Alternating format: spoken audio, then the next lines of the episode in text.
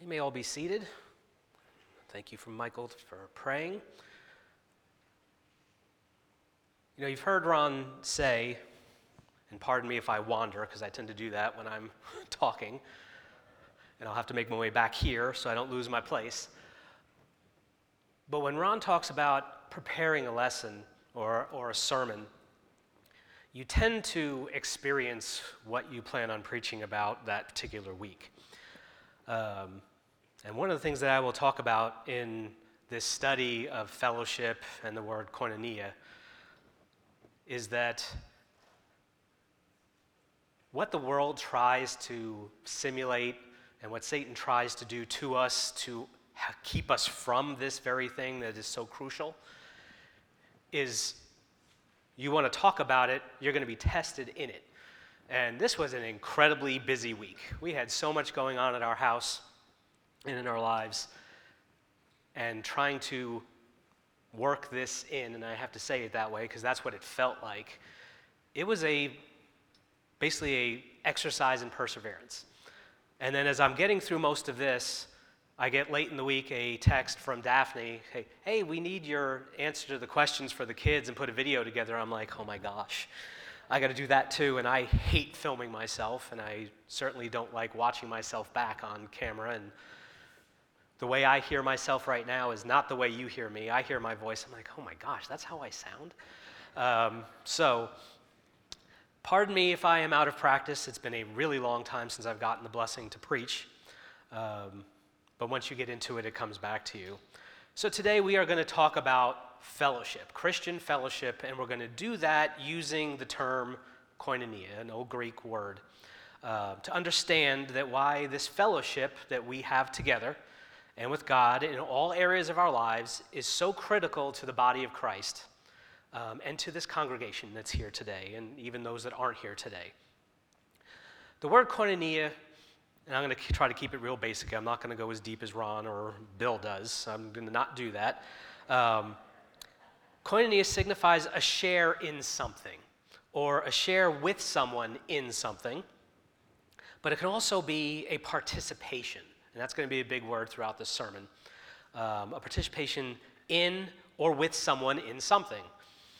You know, what we ultimately share with each other is our union with Christ. And Ron has preached on the union with Christ many, many times, so I know you know what that means. Um, it's what binds us to Him and to each other. Paul talks about this in 1 Corinthians 10 16. It says, The cup of blessing that we bless, is it not a participation in the blood of Christ? The bread that we break, is it not a participation, uh, keep that word in mind, in the body of Christ? So, what does this mean? You know, we have this sharing. It talks about we're sharing in a blessing, and we're sharing and we're participating in this. So, let's start practically and then see how deep we get with the time that we have. The verse says we share in the blessings of Christ. We obviously know that being a Christian is a blessing, despite what the world thinks you know, we have things that they don't. We have a hope, we have security, and we have a love that is like none other because we are Christians. And we have all of that by participating in the body of Christ. We worship together, we just sang songs. There's teaching, there's learning. We learn about what it means to be a Christian. We serve. There's no better way to understand what being a Christian is than by serving. We celebrate communion together, that brings us together. And we help others. All ways that we participate in this fellowship with Christ. Let's talk about Crestmont. Most of you will know all of these things, but we meet every Sunday. We sing worship songs. We hear a gospel centered sermon that is meant to deepen our connection with God and therefore with each other as we learn the same things. Here at Crestmont, we have Sunday school before service. We have it for kids, for our youth, for adults, all the way up through senior adults. We have Sunday school, which is, unlike this, a less formal gathering. Um, we get to share our lives in Sunday school of what went on in that past week. We get to pray for each other. which we don't necessarily get to do in here. Um, we encourage each other, we serve each other, and then we get to study the Word together, which is much different than listening to a sermon, where you study the Word and you interact with, with your teacher, with each other. You share your thoughts and what God is speaking to you. Um, we also have Bible study here on Wednesday nights during the school year, basically. We take the summers off. But we have that for kids and youth and adults. And even better, we get to share a meal on Wednesday nights before, which is a way of participating in this koinonia. Some of you who've been here a while remember we used to do Sunday night studies as well. We came every Sunday night, and Ron would do a book study or uh, a particular topic that he wanted to cover, and we would meet up in where Kingdom Life meets now every Sunday. And it was a relatively big gathering almost every Sunday night. And how about this one? I'm sure as far as fellowship goes, we love having a meal together. Post Sunday service, getting to meet in the gym in what we call the fellowship hall, we break bread together. And all of these things, all of them are fantastic. They give us an opportunity to do our lives together. Um, and they bring us joy. They really are supposed to bring us joy. However, as you think about all those things, that's really not the case anymore. Sometimes here and in churches across the globe. Hebrews 10 24 and 25 says it's a verse you all know that says, Let us consider how to stir one another up to love and good works, not neglecting to meet together, as is the habit of some, but encouraging one another, and all the more as you see the day drawing near. Now, that verse is used a lot today trying to get people to come to church and meet together. However, who is that written to? That was written to first century Christians, the brand new church. We're already finding reasons to not go and that they had other things to do. And they didn't have half the distractions that we have today in our, in our culture. So, answer this question in your heart to yourself all the things we just talked about, where do you put those things in priority in your lives? Coming to church, Sunday school, meeting together, all those things, where do they lie in your life? Do they feel like a blessing? Do they feel like a burden sometimes? Do they feel like a duty that's something you have to do? Or it could be one, two, or all of them at the same time. I know I have felt that way. Anyone with young kids knows that getting to church is a burden many Sundays. Um, so if it is a burden, what ends up happening is when you go through that burden and you get here, you end up being blessed. And it's very rare that you, at least I know, and I'll use my example, is there's only one day a week I don't set an alarm to get up, and that's Saturday morning. Guess when the men of this church like to meet? First thing Saturday morning. So you have it there.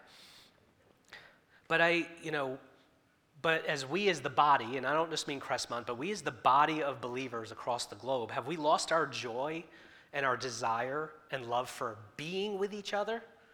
Because that's the question. I don't think so.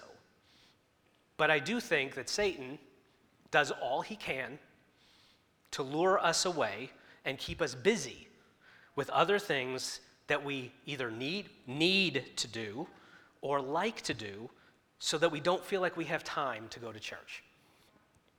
And how about this one? And this goes to the parents and just about anybody else who's alive. Are you so exhausted by the things you have going on in your life during the week that gathering together is the first thing that goes because you're too wiped out to do it? When Satan succeeds in this very thing, he wins because our commitment to what God has called us to do, which is koinonia and living life together, takes a back seat to other things. He understands, Satan fully understands, and is probably his greatest weapon, is that separating you from time with God and his people makes you vulnerable. And you will see that, and studies have been done, that when you miss church, it becomes that much harder to come back. And if you miss multiple weeks, it exponentially is like, well, now I feel guilty and I don't feel connected and I'm just not going to go. However, God makes it pretty clear that we're not supposed to put anything before Him. Exodus 23, and you all know this one you shall have no other gods before me. And that doesn't mean you have an altar in your room, it just means are you putting anything above Him? And we all do it often. Okay, now let's lighten this up a little bit. I know this was a little heavy, and it won't be that way through the rest of this, but when you think about all this, this does not mean, and you know the term, I was there every time the church doors were open. Growing up, I was always at church. This does not mean you need to be here every time the church doors are open. But I do think that we need to think about and prioritize staying connected with each other and doing life together. Because you're not always going to be here every Sunday, every Wednesday, or every time something's going on in church. It's just not always possible. Jobs, life, sickness, it's okay. It's more of where does it lie in what you desire to do. Now, meeting on Sundays obviously is critical because when we do that, we're proclaiming our commitment by being here and we talk to each other, we encourage each other, and we're participating in the body of Christ. And think about this, and I didn't give Michael this message, but of course, somehow the Spirit gave him the right song for the right time. And it was the first one he sang, and he said this as he got ready to worship that we are binding with everybody else who's doing that same thing right now. Um, and when we are doing that, we're not only binding, and you'll see, we're binding with God. Here's a Ron motion. We're binding with God and we're binding with each other, the perfect cross. And it says in 1 John 1 3 and 4, that's what, that which we have seen and heard, we proclaim to you, also to you, that you too may have fellowship, koinonia, with us. And indeed, our fellowship is with the Father and with his Son, Jesus Christ. And we are writing these things so that our joy may be complete. Sharing and participating through life, through prayer, through worship, serving, giving, that is what God's kingdom is all about. It's the way He designed it. That's our calling. Our calling is koinonia, it is sharing in the body of Christ. Another verse in 2 Corinthians, Paul talks about how the churches in Macedonia, very poor, they were hurting. And despite that poverty, they wanted to participate. There's that word again participate in giving to the saints in Jerusalem who were also hurting. And it says, begging us earnestly for the favor of taking part in the relief of all the saints. Begging to be part. How often do we beg to be part of something? Not very often, because we are so busy adding one more thing to the plate. It's hard. But these people who were poor begged Paul. And I'm sure Paul's like, no, it's, it's okay. And we do that. No, you know, it, it's fine. Never rob someone of the blessing of serving or giving. All right, one more little heavy thing here. Paul talks about sharing in suffering. That's a tough one because we don't like talking about suffering. It's one of those questions that non believers will hit you up with almost every time. Why does God allow suffering? We don't like talking about it. But Philippians 3:10 says Paul says that I may know him and the power of his resurrection and may share in his sufferings becoming like him in his death. That's tough, but honestly guys, you've all suffered in some way, form or another. I mean, God willing, none of us will ever be martyred, burned at the stake, or fed to lions because we're Christians.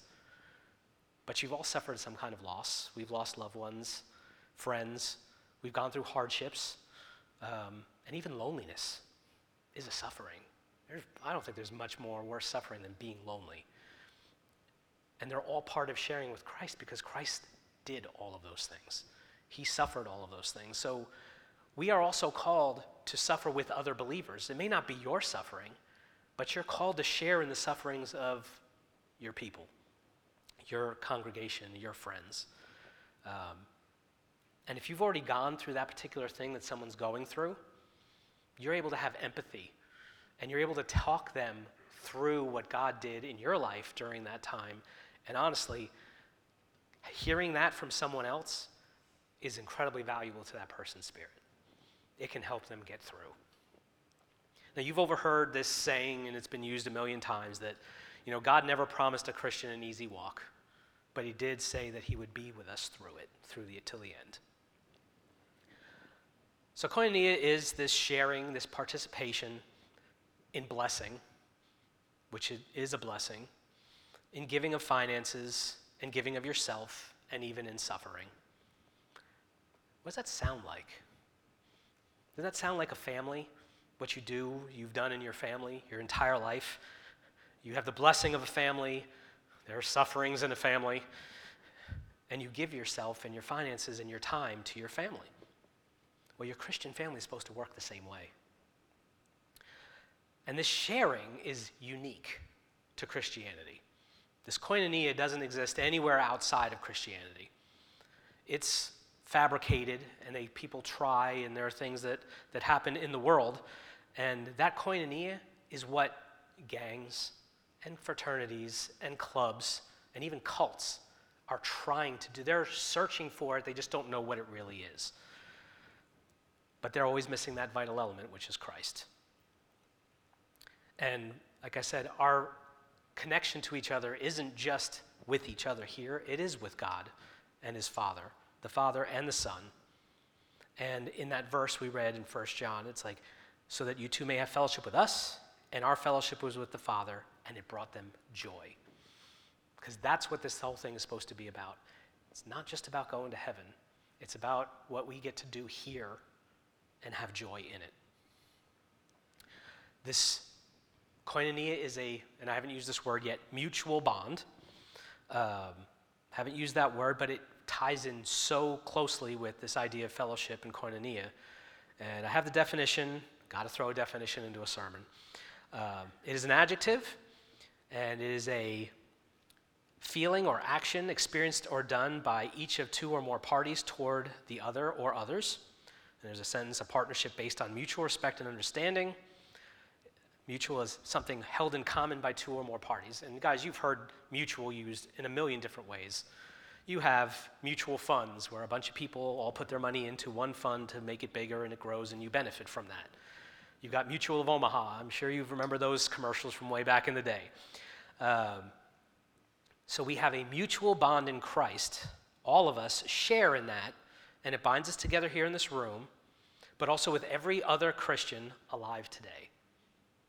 And not only every Christian in the world today, but every Christian that ever has been and ever will be, you have a bond with if you know Christ. That's astonishing.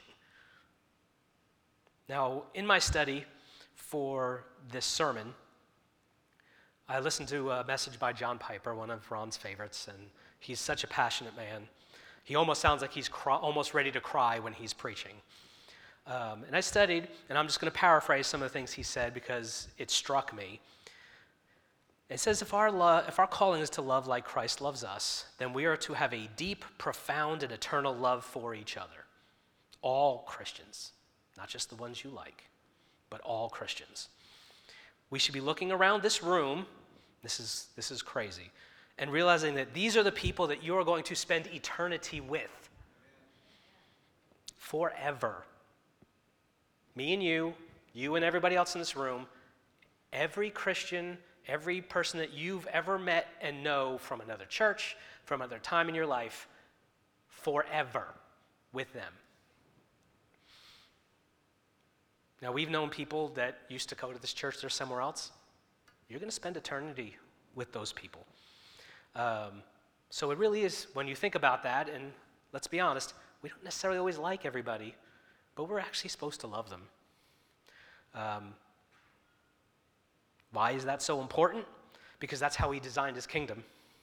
And therefore, there is in my, the title of my sermon said, There's no other way forward than this koinonia. It is it. It's how he designed it. We don't get to pick how this works. And there is that way forward is a deep, profound, eternal love. Piper said, Love, there is no love as a choice when it comes to koinonia. It's a joyful, affectionate love. And I'll be honest, that's hard. Because you don't joyfully, affectionately love everybody you come in contact with. But that's what it is. And the Bible abounds with words about relationships among believers. And it goes way beyond, and this is Piper's quote I choose to love you, jerk. It's supposed to go beyond that, but however, that's many times the way we feel. But koinonia will work in our changed hearts, and that's only the Spirit who's able to do that. About how we feel about other believers. But if we don't feel that, and we don't desire to go down that road of deep, affectionate love for one another, then we have a major problem to deal with.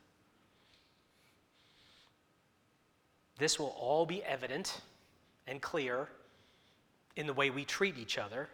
You know, John says, they will know us by our love. The world also sees Christians right now by what we don't love. Sadly, that seems to be the only thing anyone really sees anymore is what are Christians against? What do we how are we not going along with culture? How are we not supporting everybody and everything? Those of you who are Disney fans and have watched The Incredibles, the whole saying, you know, when everybody's special, no one will be special. We are trying to take away what is special. Christianity can't sit on an island all alone and be the way because that's not right. That's not fair. So they will try to take that away from us. But this love and affection for each other, this koinonia, and how we treat each other and how we serve, will be the way we persevere until the end. In Philippians chapter 2, 1 to 5, it says, So if there is any encouragement in Christ, any comfort from love, any participation in the Spirit, any affection and sympathy, complete my joy of being of the same mind, having the same love, being in full accord and of one mind. Do nothing, nothing from selfish ambition or conceit, but in humility Count others more significant than yourselves. Let us each look not only to his own interests, but also to the interests of others. Have this mind among yourselves, which is in yours, which is yours in Jesus Christ. I think that kind of sums up everything that we have already talked about today. It's a lot. I mean, that's a, that is a whole lot of things that we are supposed to focus on, and Satan doesn't want you to. He's going to do everything in his power to get you so self involved with all the things you have going on that the last thing you're going to be concerned about is what's going on in someone else's life. So, what do we do with all this? First, realize, and this is probably the most comforting thing, is that we can't drum this up. It's not going to happen overnight. Each one of us has to work it out with God, what He's calling you to do in your life, here in this church, in your walk with Him. But I do know one thing is that He is calling each and every one of you to more than showing up here at 10:30 on Sunday mornings, leaving at noon, and then coming back next Sunday. That is not koinonia.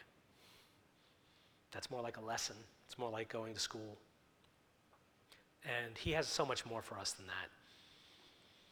A practical start where we can go forward in all this. Ephesians 4:29 says, "Let no uncorrupting talk come out of your mouths, but only such that is good for building up as it fits the occasion that it may give grace to those who hear."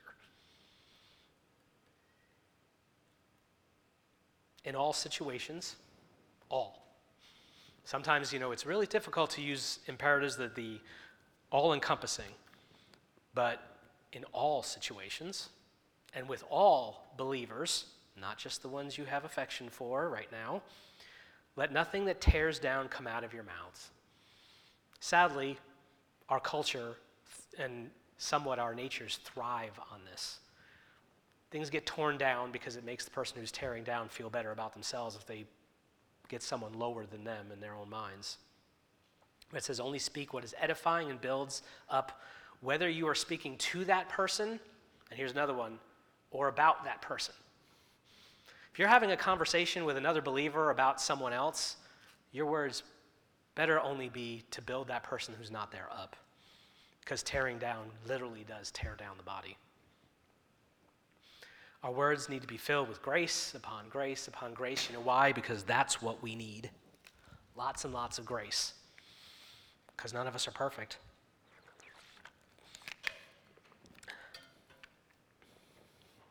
Now, think about this.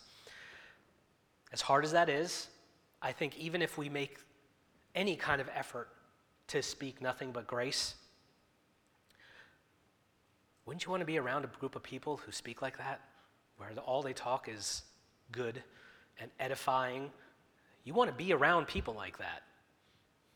Being built up and feeling like you're in an environment of grace not only draws you in, but it'll draw other people in because they will see it because I promise they are not getting it out there in the world. You're not getting it here most of the time.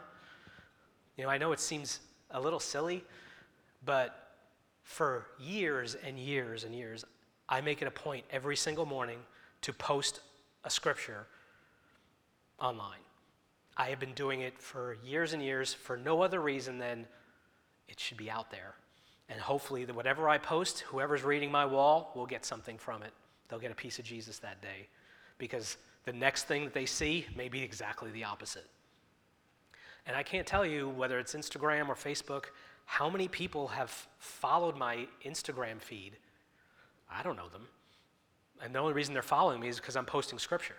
And I'll look at their, um, their wall, and it doesn't look like they know Jesus at all. So I'm taking that as the Holy Spirit working. And it's simple, just sharing Jesus just in that little way.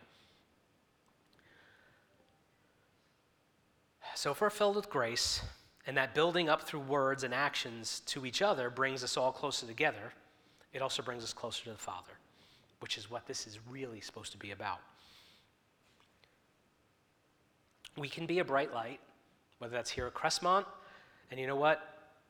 The things we do, whether when you evangelize or you're telling people about Jesus, the goal is not to bring them to Crestmont. It'd be fantastic if they did and became part of our fellowship. But the goal is to add to the kingdom of God. And we want them to be drawn to us. The book of Hebrews gives us a stern warning that we all need to take seriously about our fellowship. Hebrews 13, 12 to 14 says, Take care, brothers, lest there be in any one of you an evil, unbelieving heart leading you to fall away from the living God. But exhort one another every day, as long as it's called today, that none of you may be hardened by the deceitfulness of sin. For we have come to share in Christ if indeed we hold our original confidence firm to the end. This is where Piper went in a whole other direction in that sermon because he was talking about perseverance of the saints and how incredibly important it is that we continue to speak these words of exhortation to each other because life is hard. And knowing you are saved means you've made it to the end. You don't know for sure until you've made it to the end. And that's how we are, pers- we are supposed to exhort one another to get us all to the end. And that job is not just the preacher's job.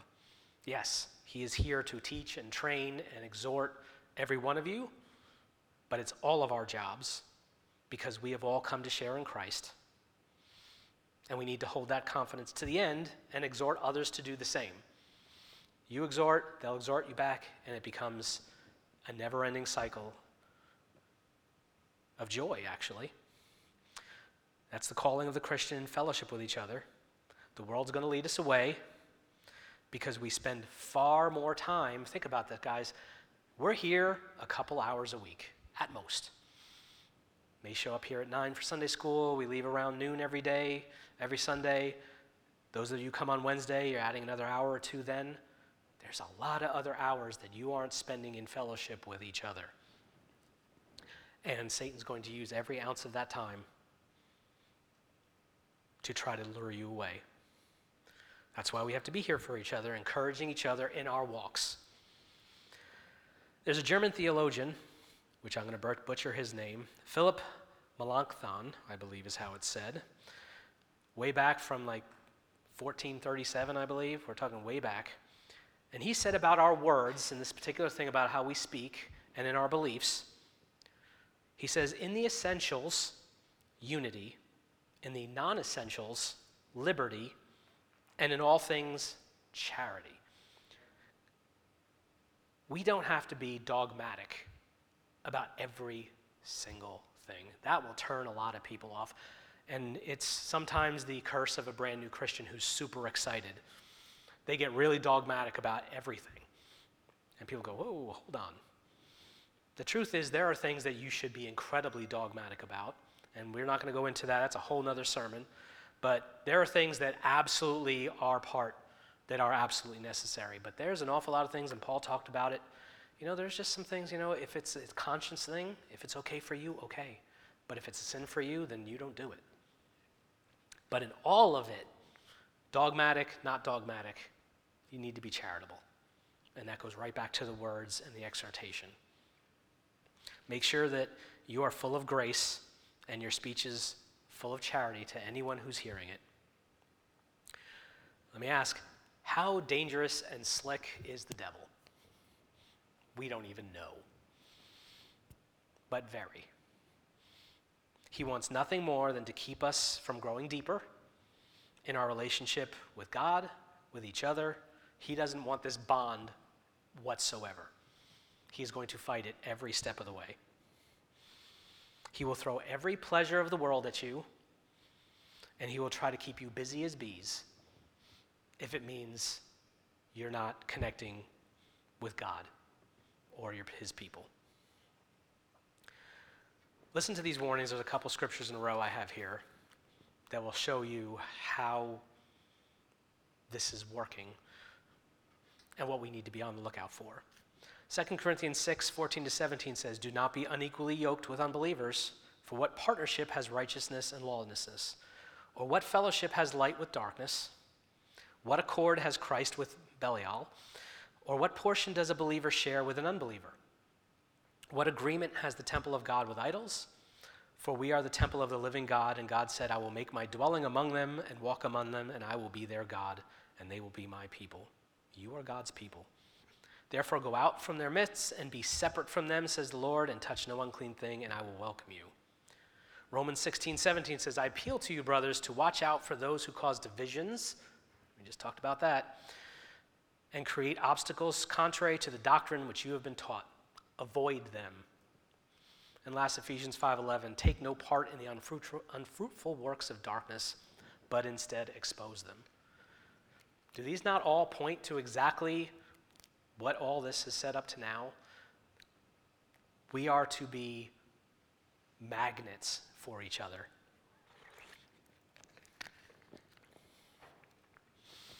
They're warnings that need to, we need to be on the watch out for our own walk as well as those around us in this mutual bond of fellowship. Don't let a member of our koinonia fall into fellowship with any of the things we just said in those verses. Don't stand for people who are causing division. There's a place where you could be dogmatic.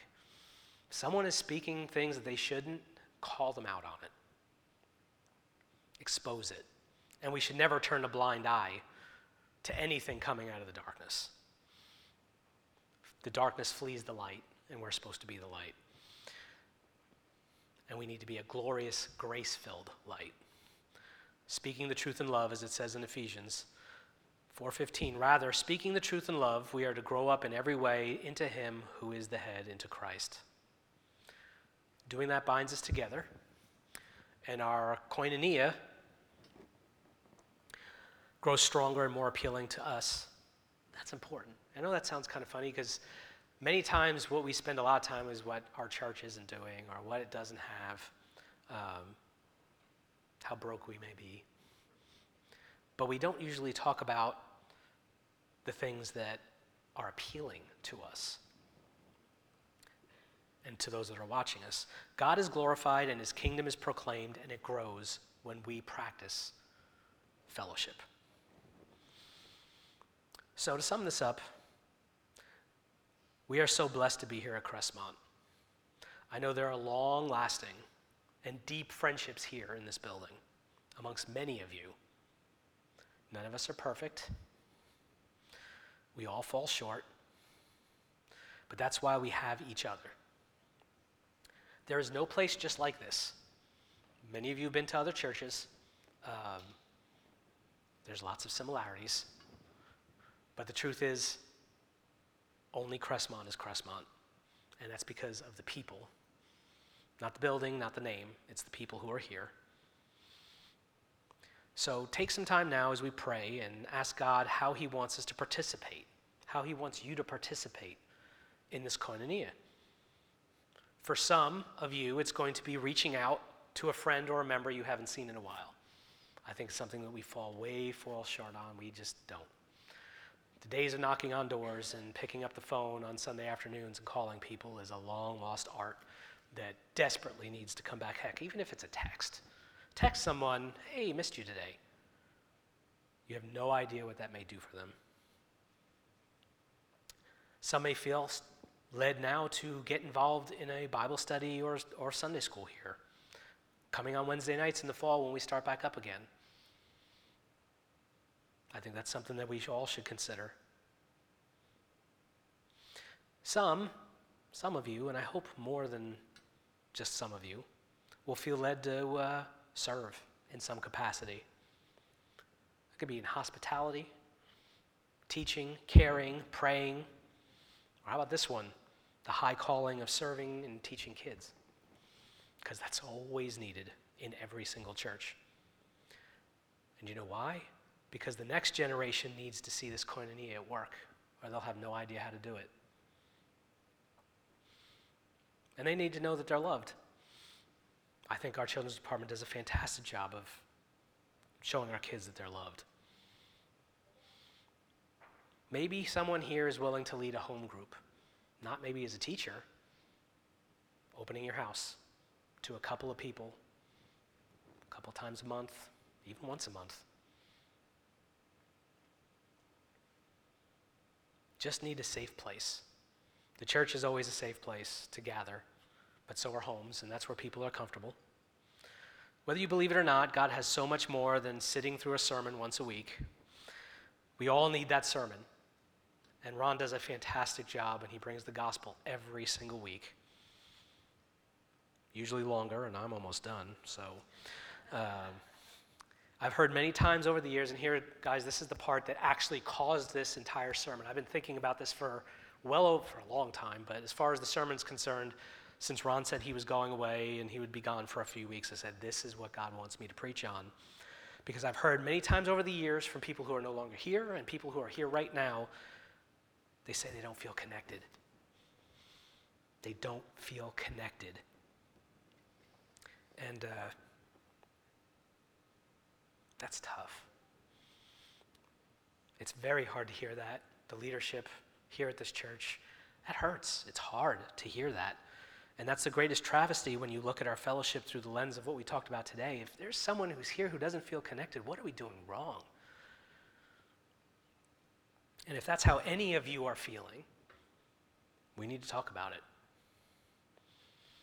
But it's also, families, as you all know, it's a two way street.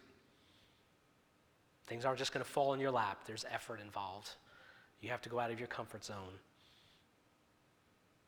And like I said, the world is going to beat you down. The second you walk out this door today, you could be thinking about how you want to do something. You will be distracted before you even get home. Because that's how we work, that's how Satan works. But you will get so much more out of being with God's people if we'll just gather together. That gathering is so important. And I don't have the answers. You know, I suggested a couple things, but I don't have the answer to what God is calling you to do. Um, but watching membership decline over the years weighs very heavily on Ron. I know it does. Seeing sometimes how really empty it is here on Sundays um, and how little we kind of really do gather together than maybe we did in the past. It's, it's, it's not something that fills anybody with joy. And I do understand, and everyone understands how busy we all are. But I know God's not done. He's not done. Our pastor will be back soon. Our prayers are with him for his rejuvenation. I pray that God has, the Spirit has given him a vision of what he desires to do going forward. He may be back next week, or Tom will be preaching next week. Um, we don't know yet. He was very, when Ron left, he wasn't sure he could actually be gone a full month. I know he's probably chomping at the bit to get back in the pulpit, and I pray, I'm glad for that. Um, we joked with him before he left, saying, You're not going on any viewings of a call, are you? You're not interviewing during this time away. Because he did say he was going to other churches, but I think he was doing that just so he could actually sit and soak, something that you all know he has not done in a very long time. And I've encouraged him, and I hope eventually, at some point, he will come and sit here when someone else is preaching. But I just want to encourage all of you this body is special, and it's just a matter of stopping just for a small moment. You know, one of the things I, like I said, I had to do that video for the kids today, and some of it tied right in here that talked about how they wanted to know. The kids asked, "Why is it hard for me to give to others?" I went, "Oh man, that's that's a whole sermon in itself." But the truth is, we're selfish beings.